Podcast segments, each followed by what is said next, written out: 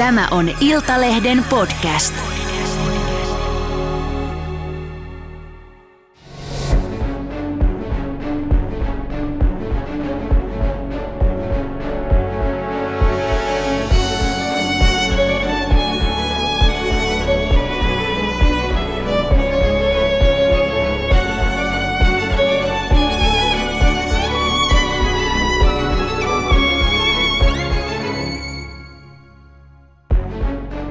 Lauantaina 25. elokuuta 2015 noin kello 14 Birgitta Silander sulki perässään Viikissä sijaitsevan kerrostalokotinsa oven. Birgitan oli määrä suunnata työpaikalleen pohjoisella rautatiekadulla sijaitsevaan kampaamoon. Birgitta oli sopinut tapaavansa työkaverinsa siellä kello 15. Kun tunnollisena työntekijänä pidetty Birgitta ei saapunut töihin vielä keskiviikkonakaan, työkavereiden ja läheisten huoli heräsi. Syyskuun alussa Pirkitan miesystävä teki katoamisilmoituksen. Poliisi aloitti kadonneen tutkinnan ja selvisi, että Pirkitan puhelin tallentui Tennispalatsin katolla sijaitsevaan tukiasemaan kello 17, mutta oikeastaan mitään muita jälkiä Pirkitta ei jättänyt. Birkitan katoamisesta on julkisuudessa ollut tietoa vain vähän – Jakson teon aikana saimmekin yllättäen Pirkitan katoamisesta täysin uutta tietoa ja juttelimme myös jutun tutkinnanjohtajan Jukka Larkion kanssa. Minä olen toimittaja ja kirjailija Linda Rantanen. Minä olen rikos- ja oikeustoimittaja Vera Miettinen.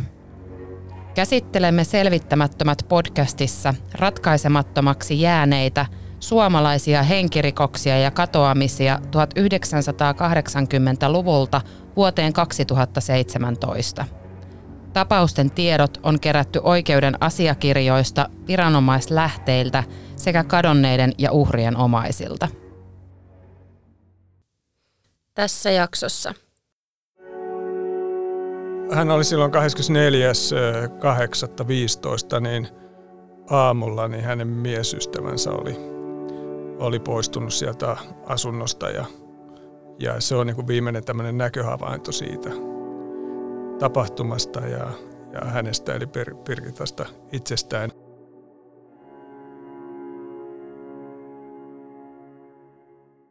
Pirkitta Silanderin katoaminen on yksi erikoisimmista, jonka olemme koskaan kuulleet.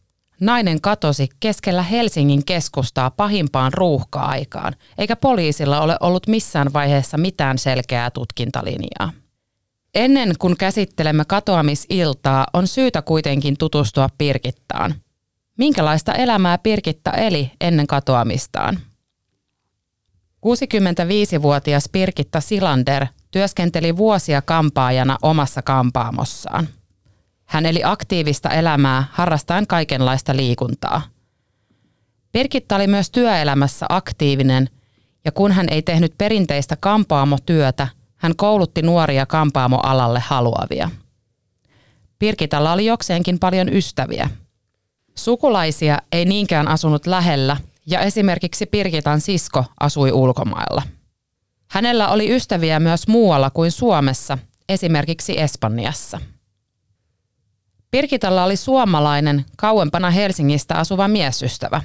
Mies oli pussikuskin työstä eläkkeelle jäänyt – Pirkitta oli hiljattain myynyt hänen omaa nimeään kantavan kampaamoyrityksensä työkaverilleen jatkaen itse liikkeessä vuokratuolissa. Selvittelyissämme saimme tietoomme myös jotain aivan uutta. Birgitalla oli italialainen poikaystävä. Poliisi vahvisti sen, että Pirkitalla oli tuttuja ulkomailla, mutta tarkemmin poliisi ei asiaa halunnut kommentoida. Mies oli Pirkitan aiempi suhde mutta erosta huolimatta he olivat jatkaneet tapailua. Suomalaisella miesystävällä ei ollut tietoa Pirkitan poikaystävästä.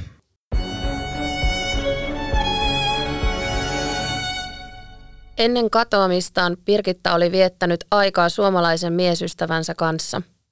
Mies jäi Pirkitan luo yöksi sunnuntaina 23. päivä ja takaisin kotiinsa mies lähti 24. elokuuta – hän oli viimeinen, joka näki Pirkitan, mutta selvitimme myös muuta tietoa Pirkitan liikkeistä. 24. elokuuta, päivää ennen katoamista, Pirkitta viestitteli vielä asiakkaansa kanssa tulevasta kampaamoajasta. Kun Pirkitasta tehtiin katoamisilmoitus, poliisi aloitti jutun tutkinnan selvitellen aikaa ennen Pirkitan katoamista.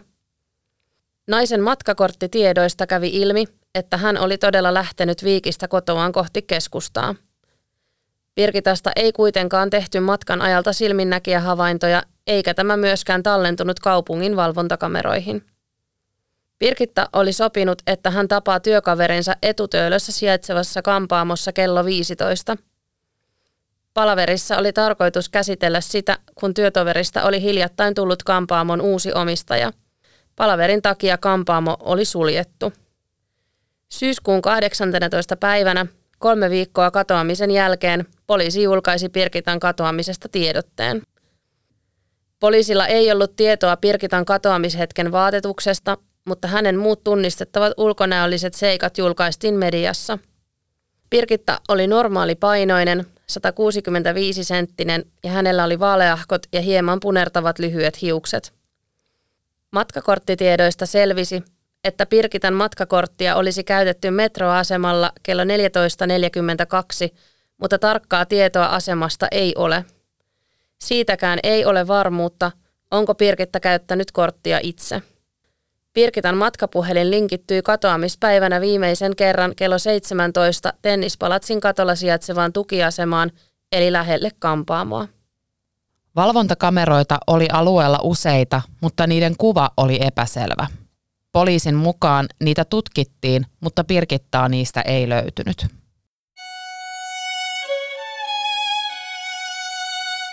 Juttelin jutun tutkinnanjohtajan Jukka Larkion kanssa. Poliisin mukaan Pirkitan katoamiseen ei epäillä liittyvän rikosta.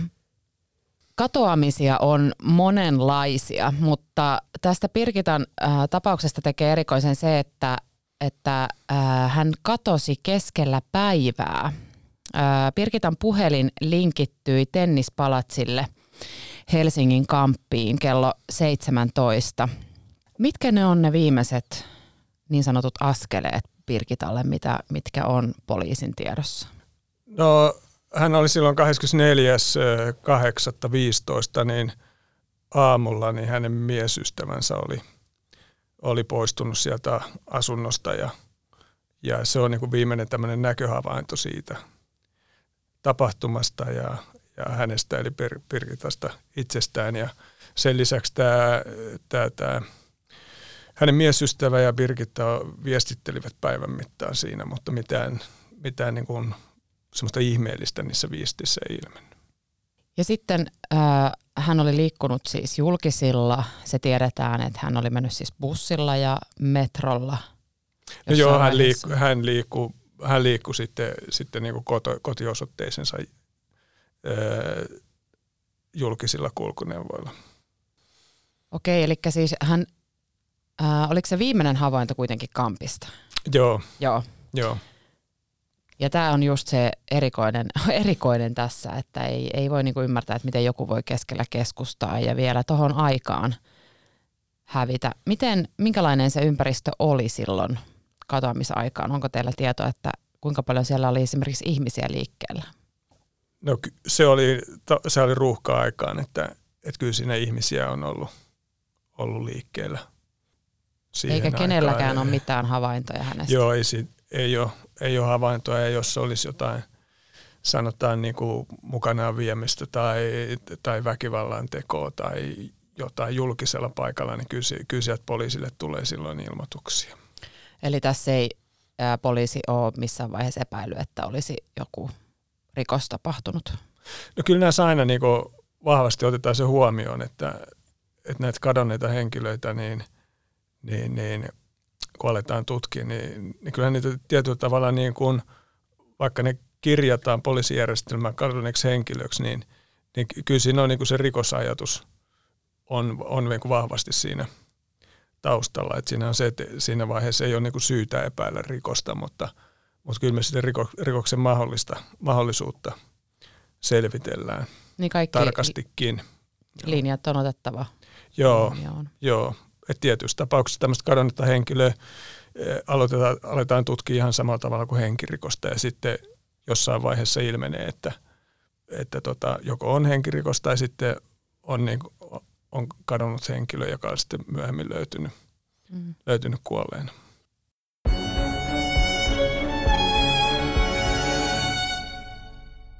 Mikä on ollut sellainen tutkintalinja, joka on vienyt tässä pisimmälle? No me ei tässä ole oikeastaan olla, ei voi oikein sanoa, että on niin kuin semmoista tutkintalinjaa, että millä me oltaisiin päästy tässä, tässä eteenpäin. Että, että se on vain fakta, että hän on, hän on totaalisesti kadonnut tuosta tosta paikasta. Että mm. eikä, hänellä on ollut niin kuin suhteellisen vähän, vähän ihmiskontakteja, noin muutakin, että sanotaan niin kuin edellisiltä päiviltä tai näin poispäin, niin, niin, niin ei ole useita, mm. useita kontakteja. Niin hänellä ei käsittääkseni ollut, onko totta, että hänellä, hänellä ei ollut kovin laajaa niin kuin piiriä, lähipiiriäkään, että, että aika vähän ihmisiä siinä.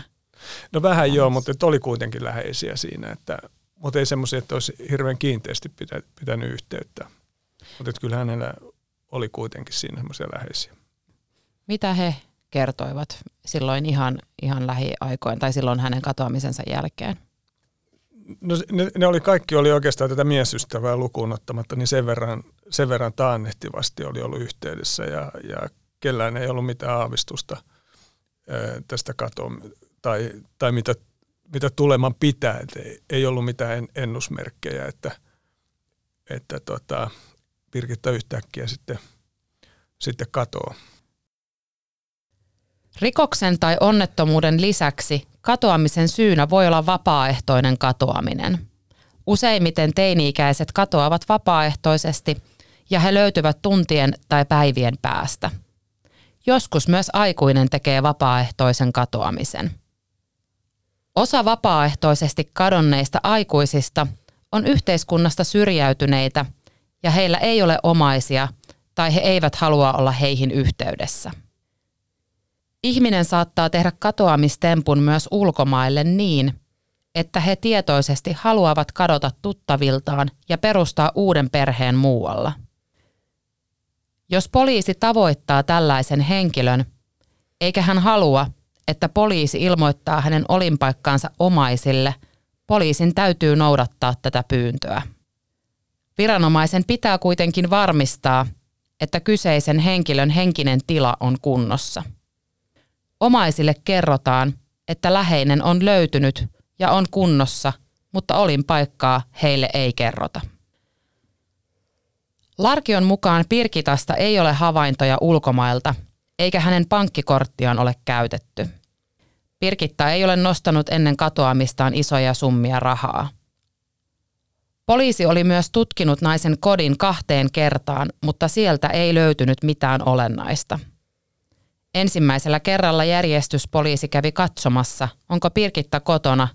Toisella kerralla poliisi kävi tutkimassa, löytyykö asunnosta mitään katoamiseen liittyvää. Pirkitan työkalenterissa oli asiakasvarauksia myös katoamisen jälkeisille päiville. Juttelin Larkion kanssa siitä mahdollisuudesta, olisiko Pirkitta voinut kadota vapaaehtoisesti. Mietin, Olisiko Pirkitta saanut kampaamonsa myynnistä käteistä rahaa, mutta poliisin mukaan kyse oli vain parista tuhannesta eurosta ja senkin maksamisessa oli vaikeuksia. Mitä Pirkitan elämästä tiedetään, niin kuin aikaisemmasta elämästä? Että oliko hänellä jotain syytä vaikka tehdä tämmöinen katoamistemppu? Se oikeastaan, oikeastaan on semmoista niin kuin yksittäistä syytä tai tapahtumaa tai, tai tämän tyyppistä asiaa, niin, niin ei ole löytynyt, ei ole selvinnyt, että, että, tota, että olisi joku tietty asia, yksittäinen mm. asia tai syy. useinhan, useinhan ihmiset ajautuu niin kuin tämmöisiin tilanteisiin niin kuin pikkuhiljaa, että, että kenties monista asioista niin kuin kerääntyy se paine, että, että tota, tietysti on myös semmoisia, jotka tekee tavallaan niin kuin nopeasti äkkipikasuksissaan jotain, mutta – mutta että, että kyllä se niin kuin pääsääntöisesti on, että, että semmoinen niin kuin lumipalloefekti, että asiat mm. kasaantuu.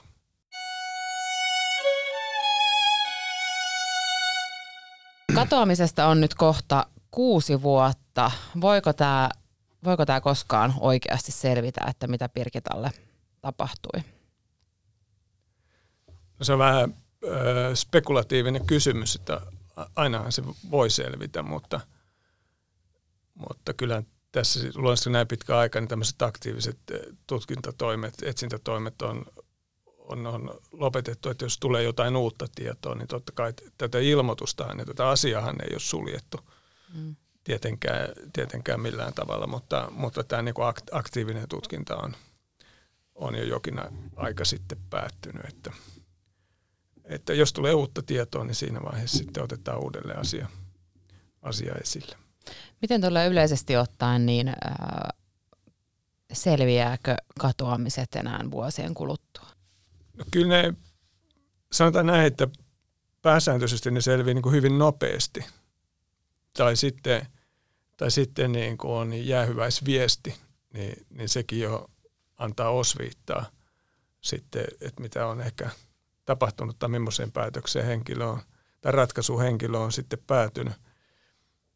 Mutta, mutta tota, se, sitä ei, jos joku niin kuin on onnistunut pääsemään Suomesta ulkomaille rahaa käyttämättä ja, ja silleen, että passi, ja, passi esimerkiksi on Suomessa ja elelisi jossain ulkomailla, niin, niin kyllähän se tietysti mahdollista on, mutta, mm. mutta kyllä se, kyllä se niin kuin kovin poikkeuksellista on. En, mulla ei ole ainakaan yhtään sellaista tapausta, että, että olisi menty ulkomaille ja jääty sinne as, asumaan. Niin ja varmaan niin nyt jos ajatellaan tätä Pirkittaakin, niin jos hän olisi lähtenyt jonnekin, niin olisihan se varmaan nyt niin kuin poliisin tiedossa, että hän on ylittänyt rajan, vai? Joo, kyllä noin kyllä noi katsotaan, että niin. kuuluu ihan siihen niin kuin ensimmäisiin toimenpiteisiin. Kyllä. Juttu ei siis ole nyt aktiivisesti poliisin tutkinnassa ja sanoitkin tuossa, että jos tulee joku uusi vihje tai joku vastaava, niin sitten avataan uudestaan, niin onko Pirkitasta tullut sellaisia vihjeitä lainkaan, jotka olisi jollain tavalla voinut avata tämän uudestaan? No ei jos sillä lailla niin, niin yksityiskohtaisia vihjeitä. Jotain, jotain semmoisia pieniä on tullut, jotka tai, tai siis niin kuin sanotaan tiedon murusia, jotka on, on tota tsekattu ja katsottu, että, että, että ne ei niin kuin todennäköisesti liity Birgittaan millään tavalla, mutta, mutta mitään semmoista, se, semmoista vihjettä, jota olisi voinut lähteä seuraamaan, niin ei ole tullut. Mm. Mitä sä itse mietit tai mitä luulet, että on tapahtunut? No kyllä mun mielestä tuossa on siitä alusta lähtien kuitenkin tehty tehty tarkkaa työtä ja selvitelty, selvitelty televalvontatietoa ja muita, niin kyllä mä melkein sen rikoksen, rikoksen mahdollisuuden aika pitkälti sulkisin pois tuossa. Mm. Et, et muut, muuten niin kuin menee aika, aika sitten tämä spekulatiiviseksi, mutta, mutta niillä tiedoilla ja kokemuksilla, mitä mulla on, niin, niin, niin en usko, että siinä olisi rikosta tapahtunut.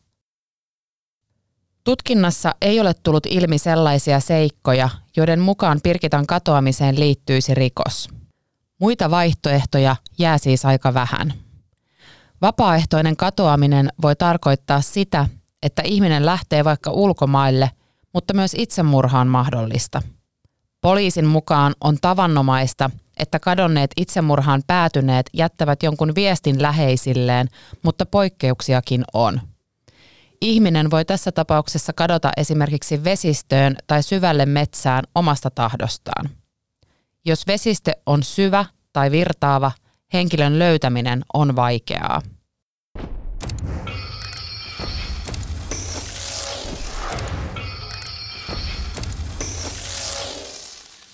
Onko meillä mitään tietoa siitä, että millainen ihminen Pirkitta oli? Että häntä on kuvattu niin kuin tosi tunnolliseksi – Mm. Mutta onko hänellä ollut esimerkiksi koskaan ongelmia päihteiden kanssa tai kytköksiä rikolliseen maailmaan tai muuta vastaavaa? Ö, siis mitään sellaista, mikä viittaisi rikokseen, niin mitään sellaista ei, ei selvinnyt Pirkitan elämästä. Mun mielestä tässä olisi tosi mielenkiintoista tietää, että onko mitään Pirkitan tavaroita kadoksissa, esimerkiksi vaatteita, laukkuja tai mitä vastaavaa – Mä en ainakaan ole tällaista tietoa mistään saanut, mutta Pirkitan passi mun käsittääkseni kuitenkin löytyi sieltä hänen kotoaan. No siis poliisi kävi Pirkitan kotona kahteen kertaan, eikä sieltä siis tosiaan löytynyt mitään merkittävää tietoa Pirkitan katoamiseen liittyen. Ei siis mitään viitteitä siitä, että, että Pirkitta olisi vaikka mm, pakannut tavaroitaan ja lähtenyt jonnekin omaehtoisesti. No tämä Pirkitan katoamisajankohta on ajottunut ruuhka-aikaan kesäiseen iltapäivään Helsingin keskustaan.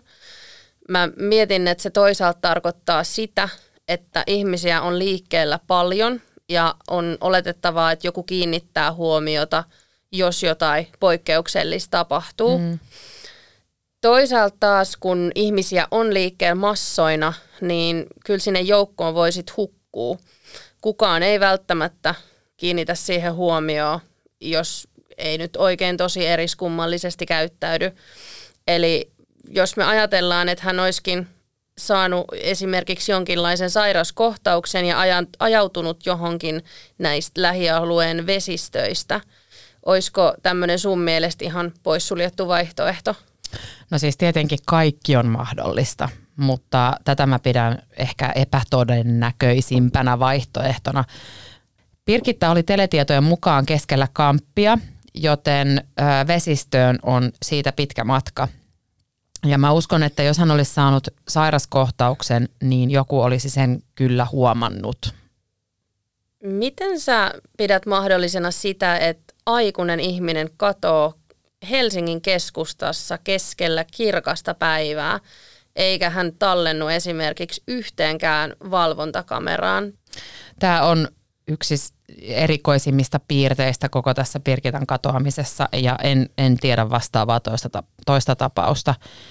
Ja se pistää myös tietenkin miettimään, että oliko Pirkitta oikeasti kampissa vai oliko siellä pelkästään hänen puhelimensa jonkun toisen henkilön kantamana.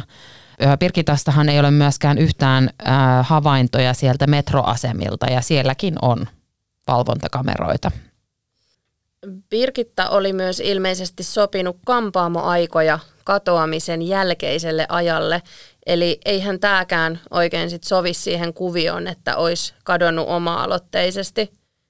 Tai toisaalta katoamista suunnitteleva eläkin varmaan melko normaalisti, kun sit ideana on se, ettei kukaan tiedä niistä katoamisaikeista. Kyllä, just näin. Sanotaan, että jos ihminen haluaa vapaaehtoisesti kadota, niin syyt siihen muodostuvat pitkän ajan kuluessa. Se ei ole ihan hetkellinen se, se päätös siihen. Ja on myös tosi tavannomaista, että ihminen käyttäytyy täysin normaalisti siihen, ihan siihen katoamiseensa asti. No tätä jaksoa tehdessä meille nyt sitten selvisi, että Pirkitalla onkin ollut italialainen poikaystävä – he oli seurustellut aikaisemminkin, mutta jossain määrin kuitenkin edelleenkin jatkaneet sitä tapailua. Pirkitan suomalainen miesystävä ei tiennyt tästä. Mitä sä ajattelet, että olisiko mahdollista, että Pirkitta olisikin suunnannut sinne Italiaan? Mm. Pirkitan suomalainenkin miesystävä on katoamisen jälkeen muuttanut ulkomaille – olisiko se mahdollista, että Pirkitan miessuhteet voisi ylipäätään liittyä jollain tavalla tähän katoamiseen? Poliisi kyllä tutki sitä, että onko Pirkitta poistunut maasta ja mm, heillä ei ole havaintoja siitä, että, että Pirkitta olisi yrit, ylittänyt rajan. Mä uskoisin, että poliisi on myös jututtanut tätä italialaista poikaystävää, mm, mutta silti Pirkitasta ei ole mitään havaintoja siitä, että hän olisi siis ylittänyt rajan. Mm. No onko siinä mitään mahdollisuutta, että sitä rajaa voisi ylittää ilman passia ja silleen, ettei siitä jää sitä jälkeen? Torverkosta siis voi tilata väärennetyn passin ja itse asiassa se ei ole edes kovin kallista. Että viidellä, viidellä, sadalla, viidellä sadalla eurollakin voi saada suomalaisen – väärennetyn passin. Eli teoriassa se olisi ainakin mahdollista. Teoriassa kyllä, mutta tähän onkin hyvä, hyvä lisätä, että ää, mä en myöskään ihan niin kuin yleisen elämänkokemuksen mukaan usko, että että tällainen näin niin kuin, tämä liittyy aika vahvasti rikolliseen maailmaan, että väärennetään passi, niin jotenkin sitten taas Pirkitan profiili ei sovi siihen, että, että hän, te, niin, että hän tekisi näin, niin, näin niin kuin radikaalin niin kuin toimenpiteen siihen, että hän pääsisi katoamaan. Mutta edelleenkin kaikki on mahdollista. No jos nyt lähdetään sitten pohtimaan, että mitä tässä voisi olla takana, niin mikä on sun henkilökohtainen mielipide siitä, että mitä Pirkitalle on tapahtunut ja missä hän tällä hetkellä on? No fakta on se, että poliisi ei usko, että Pirkitan katoamiseen liittyy rikos. Ja myöskään ö, ei ole tullut mitään sellaista ilmiä, että Pirkitalla olisi, olisi ollut jotain sairautta tai joku sairaus. Pirkitalla ei ole myöskään yhteyksiä rikolliseen maailmaan ja nämä tiedot jättää aika vähän vaihtoehtoja. Et mun mielestä jäl- jäljelle jää yksi vaihtoehto, se, että, että Pirkitta on vapaaehtoisesti kadonnut. Mitä sä ajattelet, selviikö tämä tapaus joskus? Ainoa tapa, miten tämä selviää, niin on, on se, että joku asiasta tietävä kertoo Pirkitta itse tai sitten joku, joka on hänen katoamisestaan vastuussa.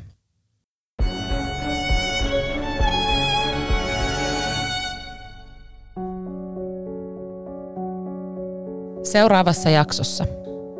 Puhelintyttönä työskennellyt Liisa Mäkikangas surmattiin kotiinsa vuonna 1995. Tekijästä ei selvinnyt mitään Liisan tarkoista päiväkirjamerkinnöistä huolimatta. Tapahtumien jälkeen tehdyn teknisen tutkinnan ansiosta poliisilla on edelleen DNA-näyte tekijästä tallella.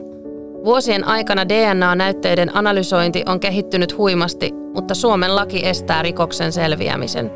Harvoin tapahtuu tällaista, että vaikka nyt olisikin joku tällainen seksi, maksullinen seksiasia tai joku muu takana, niin tota, hyvin harvoinen mihinkään henkirikokseen päätyy.